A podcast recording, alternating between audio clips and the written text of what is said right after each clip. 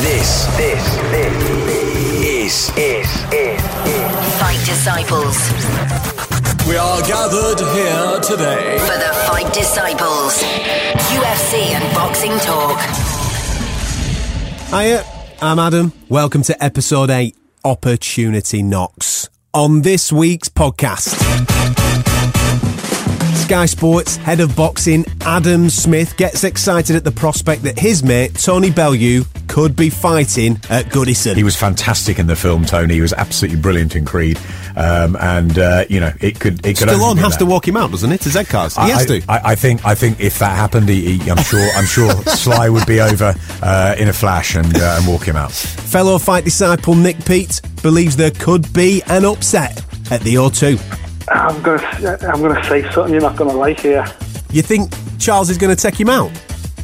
I think AJ is gonna get knocked out. And we get the opinions of the guru, Barry Hearn. the, you know, the young man is a freak of nature.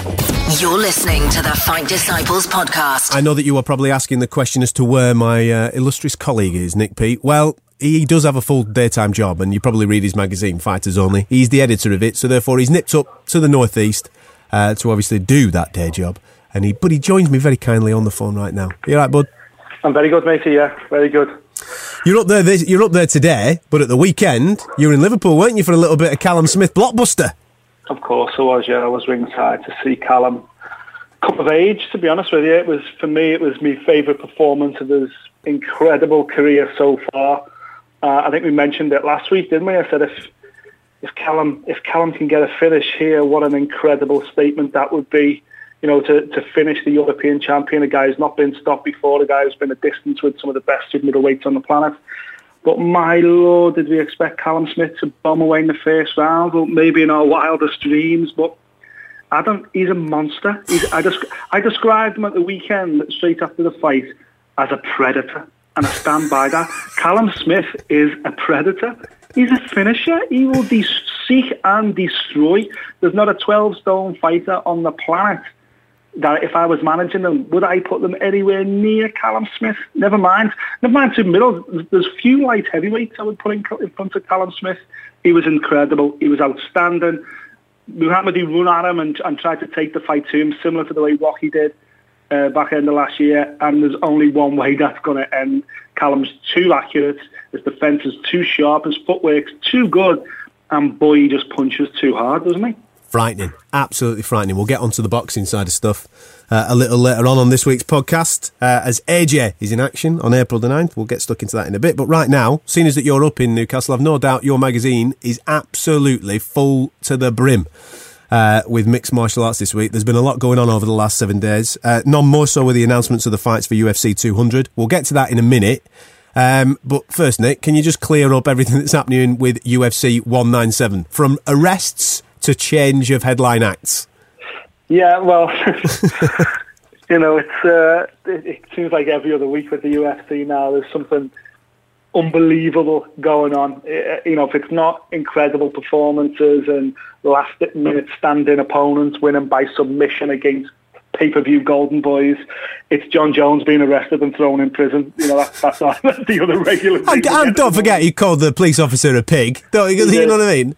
He did. Uh, he was mis- he's a very misunderstood man, man, Adam. You know. Yeah, of course he is. Uh, I'm not going to yeah. tell him that. If I'm ever in his co- company, I'm just going to bow down and say, yes, Jon, you can do whatever you want, sunshine. No bother. Anyway, he's out of prison. He's clear. He's fighting. You know, he's got this fight coming up at UFC 197 on April 23rd. He's fighting for his old title, the one he was stripped of because he was suspended for another situation he had with the police department. Um, unfortunately, he's out of prison. He, you know, the fight's going ahead. Oh, it hits the brakes. It isn't going ahead right now. Daniel Cormier, the current UFC light heavyweight champion, has actually got a foot injury. He's been forced out of the fight. That news broke over the weekend. Uh, they they. The crazy thing is, as well, a fight is only like most media outlets. We did an, an April Fool's Day gag. We put it out there on social media on April Fool's Day morning, saying Daniel Cormier's out of the fight. Jon Jones will now fight Chuck Liddell for the UFC light heavyweight title. Chuck Liddell, of course, Yeah. retired best part of you know at least five or six years. Um, that that come back and bit us in the backside a bit later on in the evening. Just a bit, mate. Just a bit. it Yeah, yeah, yeah. Happened, yeah. So people were retweeting our April Fool saying, "Oh, "Have you heard Chuck Liddell stepped in? Daniel Cormier?" I was like, "Oh my god, it's backfired." But anyway, it's not Chuck Liddell. First choice was Anthony Rumble Johnson. Yeah. Rumble's got having some dental work done, we're being told, or he's having some. He's having his teeth done. He's having his teeth done. Yeah, he's having his gold teeth taken out. Uh, Rashad Evans is tied into a fight. OSP, you know, this is a guy Ovince Saint Preux. He's never actually fought for the light heavyweight title before. He fights out in Knoxville. Anyone that follows UFC, follows MMA, knows that OSP is huge. The guy is an absolute man mountain. He's obviously top top five, top six ranked probably in the UFC in the 205 division. So it's a, a really credible credible opponent for Jon Jones. He's coming off a big win off Rafael Cavalcante. Incredible opportunity. That was only in February as well. Big opportunity for him, obviously, to score a massive win over Jon Jones and put himself in the title picture. Um, prior to the announcement, though, they were talking about Jon Jones maybe fighting a heavyweight. Jon Jones went himself online and said, if Cormier's not got the not got the cojones to come in the fight with me, then put me in with a heavyweight. Which again, it, ten, it leans towards you know during that year off he's just had, Adam. Hmm. All we've seen on social media was Jon Jones doing bench presses, doing Olympic lifts, building his body, strengthening his body, hinting towards the end of this year and moving up to heavyweight division. And, and seeing what he can do there. So it's a bit of a shame that we're not going to see him as a heavyweight in two weeks' time. But OSP is a legit, perform, legit opponent for him, and it's still a good UFC that 197 main card. Which heavyweights will be in the mix for a, a, a rumble, uh, so to speak, with uh, Jon Jones? Are we looking at the likes of Werdum, maybe Mark Hunt? Yeah, you know, I, I- I don't know whether he'd throw him with a Mark Hunt right now because he's an immovable object. But, you know, the thing with the heavyweight division is it's not quite full of the likes of, you know, Brock Lesnar's and, um, you know, Bigfoot Silva. You know, the size difference. You'll probably find Jon Jones at six four or six six, whatever he is. Jon Jones is probably taller than most of the heavyweights Yeah. in the UFC heavyweight division as it is. He just needs to add that muscle mass. So moving up is always going to happen one day. You know, personally, I'd love to see him with Daniel uh, with uh, Cain Velasquez. Yeah. I would love to see that fight because Cain's got incredible cardio for a heavyweight, or certainly used to be. He's very well rounded in his game as well. I think that'd be a great fight. But we ain't going to see Jon Jones go in and fight anything but you know a top five, a top ten guy at heavyweight. That's for sure. Looking forward to it, man. Um, if he can stay out of prison, of course. Um, just Well, a, just a quick it. one on that. I know that um, every fighter will allude to the fact when the when something breaks down that the guy that has pulled out has lost his uh, mojo. Do you think Cormier's bottled it? You know, it's impossible to say he's bottled it. In fact, I, I, I refuse. Come on, that. man. I, I look at I look at Jon Jones's social media, and I'd be shitting me pants as well. You know what I mean? He is No. a, he is a beast at the moment. I know what you're saying, but Daniel Cormier is a two-time Olympian. You know, to say he bottled it in any way, in shape or form would probably be inaccurate. Guy's a two-time Olympian, which means he's you know he's, he's got the balls to follow through on anything. Hmm. Fair He enough. probably has just picked up an injury. And to be fair, he fights out of ATT in um, over in California. The gym is notorious for being you know an absolute shark tank. They train full throttle. Cain Velasquez, Luke Rockhold. Khabib Nurmagomedov, the little Russian guy, they're always getting injured because they train like lunatics. Yeah. So you know, it's kind of It's a bruise. It's a bruise. What's up with you? Conor It would tell him that it's a bruise. Get some ice on it. What's up with you, man? Get in the ring. That's what Jon Jones said. He was like, "Come on," because apparently, like the other week, Cormier said he's willing to die to beat Jon Jones, and Jon Jones said, "But you're not willing to fight with a sore foot, evidently." I know I just brought up Conor's name there, mate. He is back in the headlines um, because UFC 200, a couple of the fights were announced over the last seven days, one of which was obviously the return of McGregor Diaz Part 2. Is the thing that you are most surprised about with this that they are doing it at £170 again? Yeah, of course it is. You know, it's just kind of from the outside looking in. Why does that make any sense whatsoever? Nate Diaz is a, you know, he's been campaign, campaigning most recently at 155 pounds. Conor's the 145 pound champion. Yeah, the, the daft thing is they're doing this fight up at welterweight, up at 170, and yet so far the the the, bout, the, the fight card's not fully confirmed yet. But so far, Jose Aldo and Frankie Edgar, the two leading contenders behind Conor McGregor, they're going to fight for the interim featherweight title. It's just you know what's going on. It doesn't make any sense. How can you have a support on bout be for the interim belt that the guy in the main event is holding on to the full world title, even though he's fighting two weights outside of his own weight division. What's going on? It, it, it's a very strange situation for the UFC to find themselves in. But as we've spoke about before, Adam, you know, this is Conor McGregor's world, and we just live in it. And if mm. Conor does what Conor wants to do, and the reason why, because he's a needle turner. You know, he, he would this this bout UFC 200 in July will break two million views, I reckon, for the US market. He's been advised against. incredible. He's been advised against welterweight, hasn't he? Dana's tried to cut talk him out of it. Coach Kavanagh's Yeah. tried to talk him out of it. He is adamant that we're fighting at 170 pounds welterweight against Nick Diaz. So this is purely about ego for Conor McGregor. And as you just mentioned there, with the interim fight uh, between Aldo and Edgar on the same card, it alludes to the fact that at some point, maybe New York at the end of this year, McGregor will fight the winner of that fight at 145 pounds. You're absolutely right. It can only be ego because Nate Diaz would rather probably rather fight this, take this fight at 155. Conor surely should just want this fight at 155. And you know, if, if the long term, even Dana had said after this fight was announced, categorically the winner of Jose Aldo versus Frankie Edgar will fight Conor McGregor for the 145 pound title next. So he's got to come down to hmm. 145 before the end of the year, as you've just touched on, more than likely in New York to fight for that title, to defend his title. So why build yourself up? Because he's got to have muscle mass to fully achieve 170. Yeah. Why do it when you've got to strip it all back off, 25 pound back off? And you're right, it's purely about ego. It's purely about Conor wanting to prove a point, wanting to prove that the first time, the loss to Nate Diaz first time around was a bit of a fluke. But we watched it, it wasn't a fluke. It wasn't a fluke No, it wasn't. Nate Diaz took Conor's biggest shots. He took them on the chin, and in the second round, he said, "Okay, son, now it's my turn." I he got, I got think- and choked him. I think what he's doing is that on the off chance that he pulls it off and wins at 170 pounds against Nate Diaz, I don't think he's going to go back down to 145. I think he'll relinquish his belt. He'll say, right, you boys crack on with that. I'm staying up here because there's massive fights like you've alluded to in the past on the podcast. Robbie Lawler, it's there, it's sat there, it's waiting, and it makes a lot of money. Of course it does, yeah. But you know, if if Nate Diaz can can take Conor McGregor's best shots, then rest assured, Robbie Lawler Yeah. can, can certainly take Conor McGregor's best shots as well. Hmm. And Robbie Lawler, as we've seen recently, the guy just gets stronger and stronger and stronger as the fight goes on. I think he'd be too big, he'd be too strong for Conor down a stretch.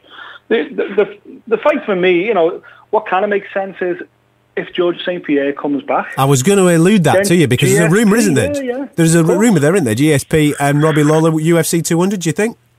Well, I- don't think it's going to happen at UFC 200. I think GSP is going to need something later in the year. I think what the UFC have kind of Dead, you know, dead, dead, dead, dead, dead, dead. New York, New York, baby. That's where he's doing it. Exactly. So look at this. Look, look at this. Can I just say that that was a really terrible version of Frank Sinatra's New York, New Oh, York? is that- I didn't know. I didn't know. Yeah, that's what I was attempting. Nick. I wonder why you went quiet. Apologies. Well, well, I think this gives them options. So Conor McGregor beats Nate Diaz at welterweight, then he's a welterweight contender for George St. Pierre in New York. Frankie Egg, if if Frankie Edgar exacts revenge over Jose Aldo, don't forget he's lost to him before. Hmm. If Edgar wins, Edgar being a New Yorker, then Conor McGregor versus Frankie Edgar is your headliner in New York. So the UFC, as, as, as daft as this bill kind of seems at the moment, I'm a little bit like, what? Why is it welterweight? What's going on? It gives the UFC options. Conor, you know, Conor's got the GSP angle. Conor's got the Frankie angle. Because at the moment, because Conor's such a draw, it's all about laying the foundations now for how they can make. Because it's a business, it's all about making money. And what fights are the best for Conor to headline in the New York? Surely will be Conor's destin- next destination. Win, lose or draw to Nate Diaz. The problem is if he loses to Nate Diaz back to back at where you know Yeah. where where does he go from there? Because he will never fight at welterweight again if he loses to Nate Diaz at welterweight the second time. Just a quick one before we move on to boxing. Zagreb is the destination this weekend. Which ones are standing out for you? Uh, well, the, the, this this crazy card in Zagreb. I was doing some filming for BT Sport, All right, showbiz. All right, lad. No need, eh? and uh, we literally went right through this entire card. And of the six uh, fights on the main card, the top four are heavyweight fights. Yeah. the, the four uh, fights at the top of the card are all heavyweights, and the first two heavyweight fights featuring guys that nobody outside of the inner inner MMA circle have probably even heard of. Three of those four guys have got a hundred percent knockout rate. The other guy's got an eighty percent knockout rate. So someone's getting carried out there. Somebody can bang, right? Yeah. Exactly. Then in the chief support, Gabriel Gonzaga, who fought Randy Couture for the heavyweight title a billion a billion years ago, he's looking to come back in, in, in Zagreb, Croatia, looking to rebuild himself against an American guy called Derrick Lewis, who's also on this ridiculous knockout punch run as well. So that's a tasty little fight. And then the main event, Big Ben Rothwell. For me, the scariest heavyweight in in, uh, in mixed martial arts right now. Yeah. The guy is on an absolute tear. He's ripping people apart. He's got this trademark go-go choke where he's literally pulling the heads off people almost. Uh, and if he's not doing that, he's knocking people out. And he's in against Junior Dos Santos, the former champion, who uh, famously knocked out Cain Velasquez uh, before subsequently losing their rubber match. So that's a big, big main event. A lot of big guys, a lot of big punches. And, uh, you know, for me, the judges in Zagreb this weekend are probably going to have a very easy main card because there's not going to be a lot of judging, judging necessary. But who is going to be working this weekend? The poor paramedics carrying the stretchers because these big big guys are getting stretchered out. So We- yeah, that's my prediction for Zagreb. We alluded uh, to the fact that Jon Jones will be stepping up in weight. Ben Rothwell, what do you reckon to that one?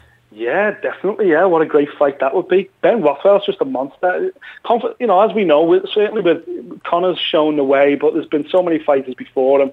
Confidence is everything. You know, when you get to the, the highest level in the UFC, if you're ranked in the top ten of the UFC in pretty much any of the weight divisions, then you're a well-rounded guy. You can fight. You've got all the tools to make it work. At that point, it's about confidence. It's about who handles the pressure better. It's about who's confident in their abilities and who's riding the crest of a wave of success.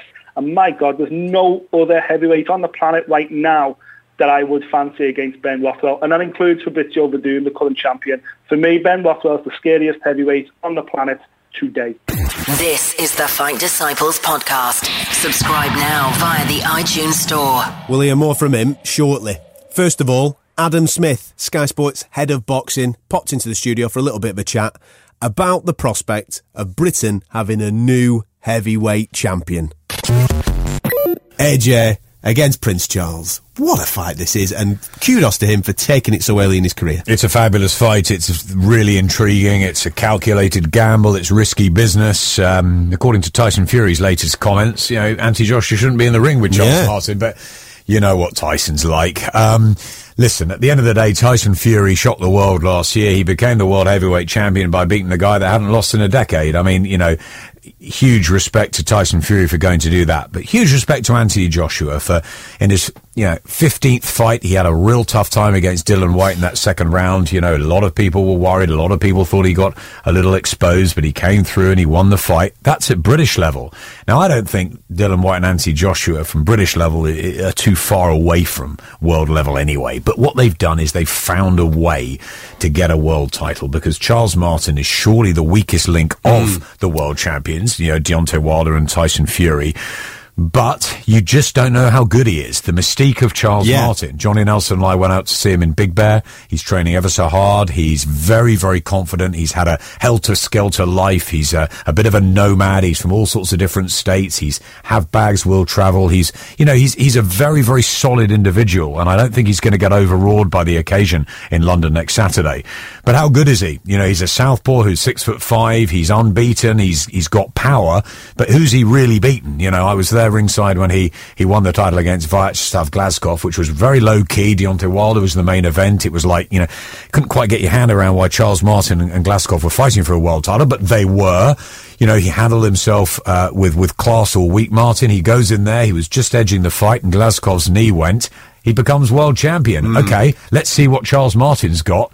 He says he walks the earth like a god. He's going to walk right over Anthony Joshua. We know Anthony Joshua is powerful. We know he's physically um, an Adonis. We know he's trained so hard. We know he's got the skills. We know he's got the enormous, engaging charisma and ticks all the boxes to become the superstar that Britain want him to become. How good is he? You know, he's an Olympic champion, but how good is he in, as a professional? The answer is we don't know yet. We think that he'll probably come out victorious next Saturday night. As I said, Eddie Hearn has taken the risk, and I think it's probably the right time and the right opponent. But the truth is, we don't know. The truth is, as David Price was telling me at the way, and you know, I'm going to sit on the fence here because we don't know how good Charles Martin is. So if Charles Martin comes over and you know, and suddenly that southpaw style becomes difficult for, I was for AJ, that, yeah. who's never fought a southpaw as a professional, that could become interesting. I think if AJ hasn't got rid of him within four or five rounds, it could become a tough night. But I, I, I lean towards him doing that in the first few. Cracking undercard as well. You mentioned a couple of the guys on there. You mentioned Groves, he's got Brophy. Uh, Selby's on there, but one that's been announced today, which is brilliant for a guy that's been on this show previously, uh, Jamie McDonnell, uh, the man that seems to blow every bantamweight away. Uh, he's got Juan Alberto Rosas, who has got a win on his uh, on his resume for Zolani Tete, who everybody's tipping as the the main boy in that division. It's a good fight. And isn't he a good boy, Jamie McDonnell? What a character, what a story, you know, huge soft Both of them, both of them McDonnell. Both of them are. You know, Gavin's a, a worker. He's he wants to be on that same level. He, his brother's success is just spurring him on. But you know, Jamie has done everything the old-fashioned way. You know, British, European, up to world. Took his chance. You know, he won it in Doncaster. What he's done, he's gone to America. He's fought anybody. And and, and the funniest thing about Jamie, and he is one of the funniest guys you'll meet in the sport, is he doesn't like it. He doesn't watch boxing. He doesn't like boxing. He always says to me, "Don't ask me about that prediction because I just don't know." He he doesn't. He's he's one of the very few fighters who's not in love with the sport. Yeah. You know, most fighters watch everyone else and whatever. Jamie doesn't. He's a law unto himself. But you know what? He'll fight King Kong. He'll fight anyone, and I mm. love that about Jamie McDonnell. It's a pleasure to have him on the card next week. As you mentioned, Lee Selby against Eric Hunt is a top top fight. George Groves in with the unbeaten David Brophy. Really looking forward to that. You got Macklin and Rose, the old stalwarts, in a in a fabulous Oh. trader fight that could steal the night. That could be a real dust up that one. And Conor Benn turning professional as well on the show. Nigel Benn's son, who we had at Sky earlier in the week, and uh, he's he's a, he's a really rounded individual. It's very different to Chris Eubank Jr., who's obviously spends a lot of time with his dad, and his dad's in the corner and all that. You know, Conor and Nigel are close, but he's he's decided that you know that they're going to just do things slightly differently, and he's got Tony Sims in the corner, and Nigel's going to take a little bit more of a back step. He will be over next week, but it'll be interesting to see how that dynamic all unfolds as um, you know as the Eubanks have, have proved a, a, you know hugely successful um, and have come out this week obviously with with class and dignity and- and, yeah. as we as we all hope and and, and feel for, for Nick Blackwell and his family. But I was talking to Carl Wright at the um, at the weigh-in today, Mm. and, and Carl, who who obviously had uh, a similar uh, injury uh, to Nick Blackwell. Um, the difference was that he uh, was on his way home where he when he collapsed. Um, so it was actually a delayed thing, whereas obviously Nick was in the ring when he was put into an induced coma and, and, and taken out. And and Carl is is is full of hope. He thinks that. You know, touch wood that, that Nick's injuries shouldn't be too bad. Yeah. Um, but it was interesting because he was saying to me, and I'd like to get in touch with the family and, and, and offer my support because I'm a fighter that's that's gone through this. And uh, I know I was speaking a lot to Spencer Oliver this week, and you know this is where the boxing community rally round. David Haye's giving 10% of his uh, his gate receipts Yeah. and his next fight to uh, to Nick, and, and I think that's terrific. And we shouldn't forget the the warriors of the sport because all of us who, who who are the safe side of the ropes have enormous respect for those that get in and do it, whatever level, whether you're a four round, six round, eight round journeyman, or whether you're um, Floyd Mayweather. Everyone that gets in that ring deserves enormous amount of respect, and we're all thinking of Nick Blackwell at this time. Absolutely, absolutely indeed. Um, just finally, we seem to have covered the majority of things. However, on April 9th, as well as obviously AJ in action, it could be the final time that we get to see the uh, uh, the, the Filipino King uh, doing his thing. Obviously, he's going up against Timothy Bradley for about the 544th time. Manny Pacquiao, what a career! Do you think it's going to be the last time that we see him? Possibly. Um, I'm, I'm hearing that you know it's the training's not been as uh, smooth as in previous times. I, I think maybe he's he's at really at the end of the, the line now. You know, he had the, the defeat to Mayweather. The excuses came out. Ultimately, I always believed Floyd Mayweather would prevail in that fight whenever they fought. But I think Manny Pacquiao's chance, best chance, was two or three years previously to that. I think the Juan Manuel Marquez uh, last defeat took a lot out of Manny. Manny has been a superstar from the sport. You know, somebody who's come from, you know, selling donuts on the streets of General Santos City to, to, to, you know, losing a couple of his early fights to joining up with Freddie Roach, to having that wonderful relationship with one of my favorite trainers in world boxing. And it's, it's been a great, great story, you know, to come up through the weights, the wins over De La Hoya and Hatton and people like that. Just, he's been, he's been absolutely brilliant. You know, he's, he's fought everybody. Um, you know, he's, he's been terrific in and out of the ring, Manny Pacquiao, and we'll all miss him him when he's gone.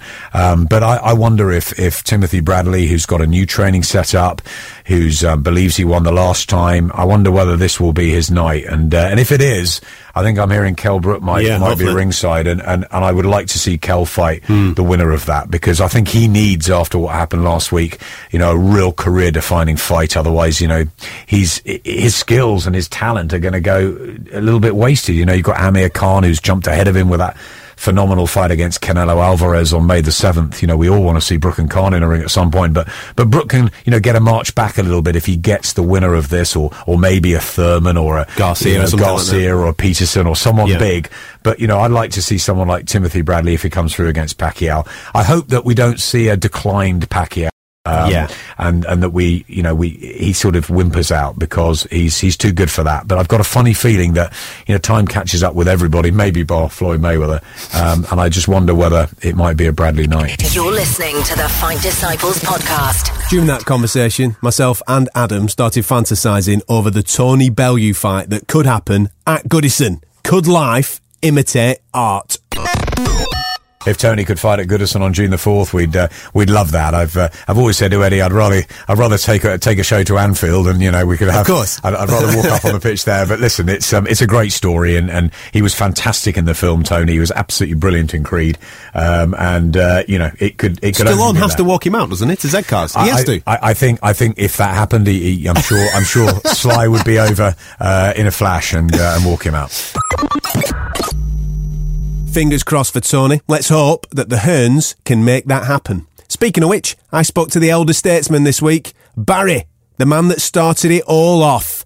Before we obviously got excited about Anthony Joshua, we got even more excited about a Scouse super middleweight.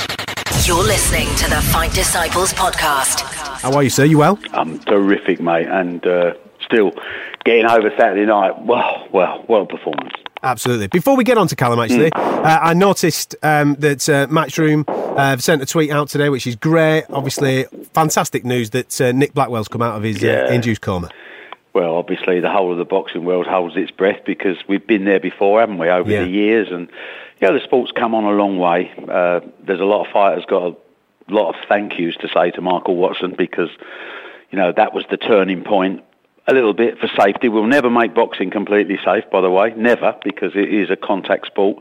But there's been a lot of improvements, and just so relaxed, relieved, relieved to see that Nick come out and apparently he's talking to his family and friends and just God bless to him and hope that he makes 100% full recovery. The whole of the boxing world was holding its breath for some time. Absolutely, great news. Um, um, following on then from Saturday night, Yep. sensational. I mean, everybody's talking about Callum Smith, especially here in Liverpool. We talk about him, we big him up. Yeah, yeah. But he, Well- anna- he announced himself in some way on Saturday night. Yeah, we always big up our own, don't we? Because that's natural. And, you know, whether you're a blue or a red in Liverpool, you know, you've got your favourites and you won't have it any other way. Quite rightly. That's why, that's called passion. It's called passion about sport. And if you don't have it, really go to another planet because it's what keeps us going during the week, isn't it? I mean, we all have to put up with the, the odds and sods and uh, working at, you know, jobs and stuff like that. But sport's what unites us as a nation and also gives us so much feel for the community and, and proud of where we came from and all that. Saturday night, Scousers, you had another magic moment because this kid, I say a kid, he's, what is he, 25 now, Mm, yeah. 26?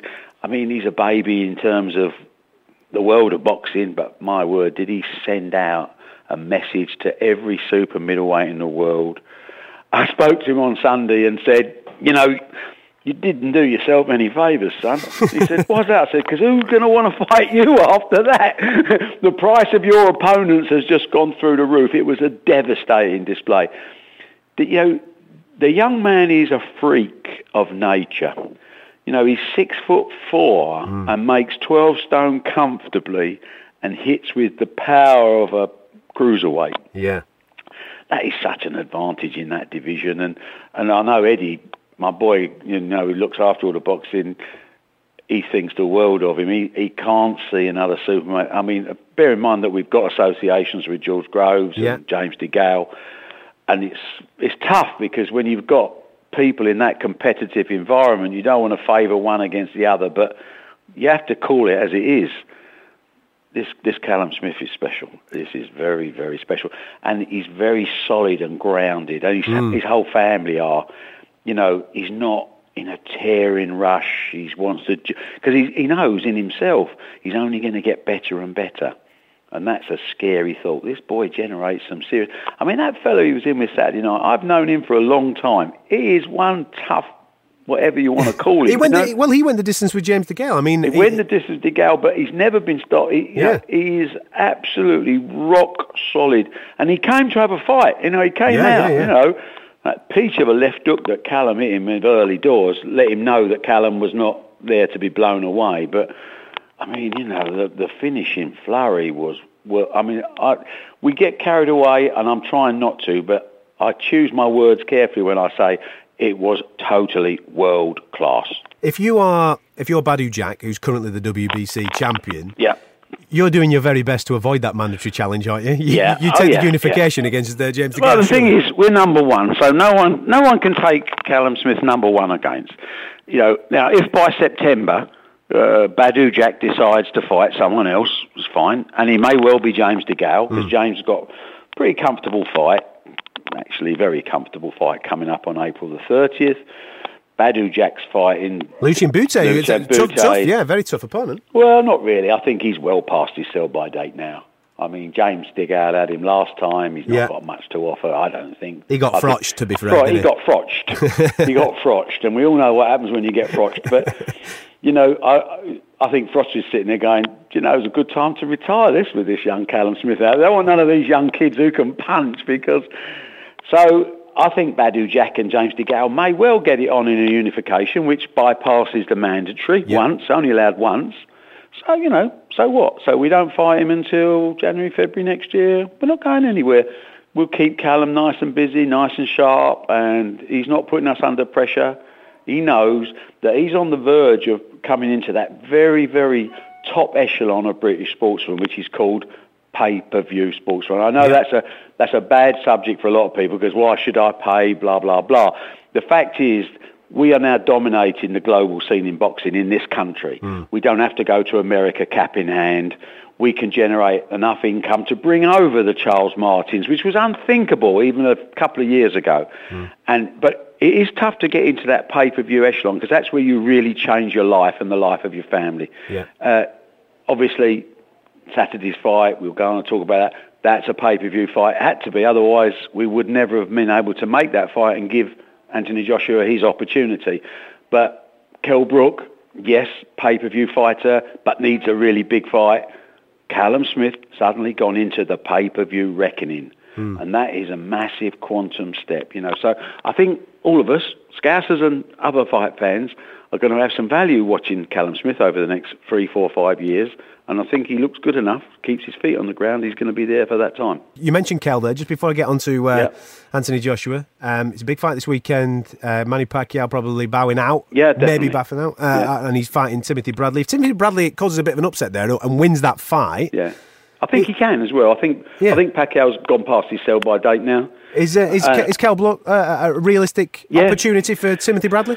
The, again, the danger is the same as Callum. You know, who wants to fight Kell Brook? Who Mm-hmm. wants to fight Callum Smith? You know, if there's easier money out there, they're not going to take it. I mean, Kell Brook is an exceptional talent, the best welterweight in the world, I think, in my opinion. Now Mayweather's not there, but then again, you know, it's a business. So if you're Danny Garcia, if you're Timothy Bradley, do you really want to go in with someone like Kell Brook, hmm. who is massive at welterweight? At 10 stone 7, he's a beast. I don't see him. But one way or the other, we've got to bribe, threaten, cajole, whatever. one of them. You've got to pay over the odds, really, at the end of the day. Well, you, the same we are with, again, Charles Martin. We're paying him a king's ransom to come Yeah. over. Otherwise, he wouldn't have come. Yeah, yeah. Simple as that, you know. And people say, well, if you want to see world-class sport, we will deliver it. But, you know, there's always a price to pay. There's no such thing as a free lunch, is there? No, absolutely not. And you mentioned the man that you've uh, managed to get over to the O2. Fair, Yeah. I mean, I know there's big money involved in it for him, Huge. but fair play to him. Fair play. He is the champion. He didn't necessarily have to take this. AJ's a dangerous, dangerous man, especially in the O2. Yeah, we're, we're probably paying him four or five times what he would have got for defending his title in the US. It's tough to turn that type of money down when you come for nothing, and, and most fighters do come for nothing. Uh, I think all credit to Charles Martin. He says, I'm not frightened, I'm coming here. But also, in the back of his mind, he's changing his life for himself and his family. Yeah. And, and that's great. The big worry for me with Charles Martin is not that I've, what I've seen doesn't worry me. It's what I haven't seen worries Yeah, me. yeah, You yeah. know, the doubts on an undefeated fighter. Everyone goes, oh, yeah, but who's he been in with? Yeah, okay. Uh, what does that prove? It doesn't prove he can't handle other people. It just means he's dealt with whatever's been in front of him. Hmm. He's got a lot of knockouts, something like 20 out of 23. You know, he does throw big left hooks and big right crosses. I think he's a little bit slower than uh, well, AJ's got exceptional hand speed for a big man. That's our big advantage. But there is that unknown, which makes me, as Eddie, my boy said the other day, you know, it's bum twitch week for all of us. You know, we've laid out all this money, and we don't care as a family because we're passionate about our sport. We love it, and we love seeing people have the opportunity. Because in my case, I I was given an opportunity years and years ago, and, and it's about taking it and changing your life, isn't it? Yeah. You know, so AJ, I can't find a fault in AJ. I cannot find a fault. It, it scares me in a way because I said to him the other day, you might be the most perfect heavyweight I've ever seen. I said, if you're not, you should be in Hollywood because you're the best actor I've ever seen. but he's got everything I want in heavyweight. He's 26. He punches. I mean, the sparring. Honestly, you'd buy a ticket for some of the sparring that's been going on, and they've been leaving as fast as they've been arriving. This boy's got concussive power. But we don't know enough about Joshua, and that's what puts me on the edge of my seat and spending the next six days worrying. Well, you mentioned it's pay per view, and it most certainly is. Every fight fan, and if they're not got a ticket for the odd two, they are paying for it without any shadow of doubt. Mainly because, as well, yes, AJ against Charles Martin, and fingers crossed we're going to get ourselves another heavyweight champion. But what an undercard as well. undercard. Selby, Groves, Jamie McDonnell's been added to that against uh, Juan Yeah. Alberto Rosas, who's got a win let- against let me, let me listen. They are all great fights, but let me tease you a little bit because I'm looking. I mean, I look forward to these shows. I don't have any work to do because Eddie and the team do it. They're they're kind. They still give me a ticket, although I'm old. But Conor Benn is making his debut. yeah. Nigel Benn's son. Nigel's flown over from Australia, and I'll tell you now, we'll make a fuss of him because obviously he's the son of one of the greatest fighters ever to come out of this country. Hmm. But also, he will be on prime time. In other words, he won't be at half past five. He'll be later on in the evening. It's a bit of, you know, we're going to put the pressure on the kid because he's a lovely boy and he really wants to shine. And I've watched him spar and he fights like his old man. Get he loves out. a Seriously? tear up. Yeah? Lo- he's only a light welterweight, only 10 stone. Yeah, yeah, yeah. This kid loves a tear up. He looks like his mum, which is handy because you don't look like Nigel, do you? Uh, but he fights like his dad, and you can see DNA stamped on his forehead. He's going to come into the the biggest entrance ever given to a fighter making his debut in front of 18,000 people, and Nigel's walking in with him. And I'm I'm nostalgic anyway about sport because I'm getting old. I remember the Nigel days, and I can't wait to see this youngster. But then you've got, as you say, Selby in against his mandatory Hunter, who's a good fighter. Then you've got, I mean, one you, you missed out on, but Macklin against Macklin Brian Rose, yeah, Rose. yeah. As a trade fight, that's a real 50-50 and a career-defining moment because the loser really got nowhere to go. Yeah. That's going to be spectacular. Jamie McDonnell fighting this Mexican who's a nutter. You know? Yeah. But Jamie's very cool from Doncaster. He's just a lovely kid, and he's enjoying his moment in the sun of being world champion and earning loads of money. And again, I keep coming back to it, changing his life for him and his family. You know, when we look at Nick Blackwell, we look at the risks these guys run. You know, don't ever, don't ever query the price of a ticket or the price of pay per view because you're not getting up those steps. Yeah. You know, once you get up those steps and go, you're on your own, mate, and it's dangerous. These kids are making us, giving us nights that we'll never forget, and they deserve, as Nick Blackwell and every other fighter knows, they deserve what they get. Absolutely. We started on Scouse. We're going to finish on Scouse uh, because the week after Stephen Smith's turn, he's Yeah, going. To, I'll be there. I'm in going New York with Sta- him. Oh, you're lucky man! He's going to the states. Can he pull it off against Pedraza? He's two to one against with the bookmaker. Pedraza is it's, it's a question of how is he going to beat him if he's going to beat him because it's a tough fight. You know Yeah. they know that. I think he's smart enough to work a way out. I mean, he's obviously he's got Joe Gallagher in his corner. Most of the time, I think he's a top, top, top trainer. I think the Smith family have got a pedigree. They'll all turn out to support him. I don't go unless I think we're going to win. And I'll be ringside with the Smith family and very proud to be there. Superb, Barry. Absolute pleasure speaking to you, sir. Pleasure, mate. Top Bid man. my best to everybody and stay well. You're listening to the Fight Disciples podcast. Can't help but love Barry Hearn. Nick, IBF Heavyweight Championship of the World at the O2 Arena. Hopefully, it lives up to all our expectations. I personally think it will go the same way that Callum Smith's fight went at the weekend. I don't think it's going to last that long. I think he's going to blast him out. What's your expert opinion? AJ versus the Prince. I'm gonna I'm gonna say something you're not gonna like here. You think Charles is going to take him out? I think AJ is gonna get knocked out. No, man. Where's that come from? I don't know. I just got this weird feeling. It's all been going too well for Mr. Hearn at the moment. I just think it's, I just think it's a little bit of a bite too soon. I don't. For me, I don't know whether his performance against Dillian Whyte last time when he was rocked and he was wobbly and he was, Yeah. you know, he, he's susceptible. He doesn't half drop that, doesn't half drop that right hand and. He's never faced a southpaw at heavyweight either, and obviously the guy's world champion, so he knows what he's got to do to win a win a fight, doesn't he? I don't know, you know, I just don't like the way. Uh, I, I think the arena is going to be huge. It's going to be a massive advantage for Anthony Joshua. I really do. But uh, for me, I've just got to think that Joshua's just dodgy down that right side. You know, down the right side, right side of his body. He drops his right hand a little bit, and against the southpaw, if you do that, you can get you could get hit. And for me, against Dillian Whyte, I thought, yeah, the way he finished him, the way he got him Yeah, out, brilliant. fantastic. You know, but before that he was hit. he was straight legged. If he gets caught again and the and the deep breaths come again and the, oh he's been hit. I just don't know how AJ is going to react to that because I think Charles Martin, while you know, okay, hand on heart, he's probably the weakest out of all of current world champions. He's only world champion because. Uh, Tyson Fury was stripped by the IBF quite disgustingly, Yeah. and he, and he got to fight for the vacant title. This is really Tyson Fury's belt because he's never lost it, in my opinion. But you know, at the end of the day, I just don't. I think Charles Martin's got the power there as well. I just think it's all been going too well for Eddie Hearn at the moment, and I just, I just think we could be in for a bit of a shock this weekend. So my prediction is. AJ's gonna get knocked out. man, filth. man. Filth. Well, you're in one side of it. I'm on the other side of it. So uh, if we have him on as a guest, uh, we'll- I'll protect you. All right, I'll protect you. Yeah. Just a quick. Listen, I'm a, I'm a huge AJ fan. Yeah, both of us are, You know, I, I, I, com- I'm 100% convinced he will be world champion one day. I just think Saturday might just be a little bit too soon for him. So, and you know, a lot of people don't know this, but Charles Martin's actually managed. You know this? He's managed by a Scouser. I believe so. Yeah. Yeah, You're so all you're all in it together. You like you in it. That's why you're saying it. You're the blooming scouser, Nick.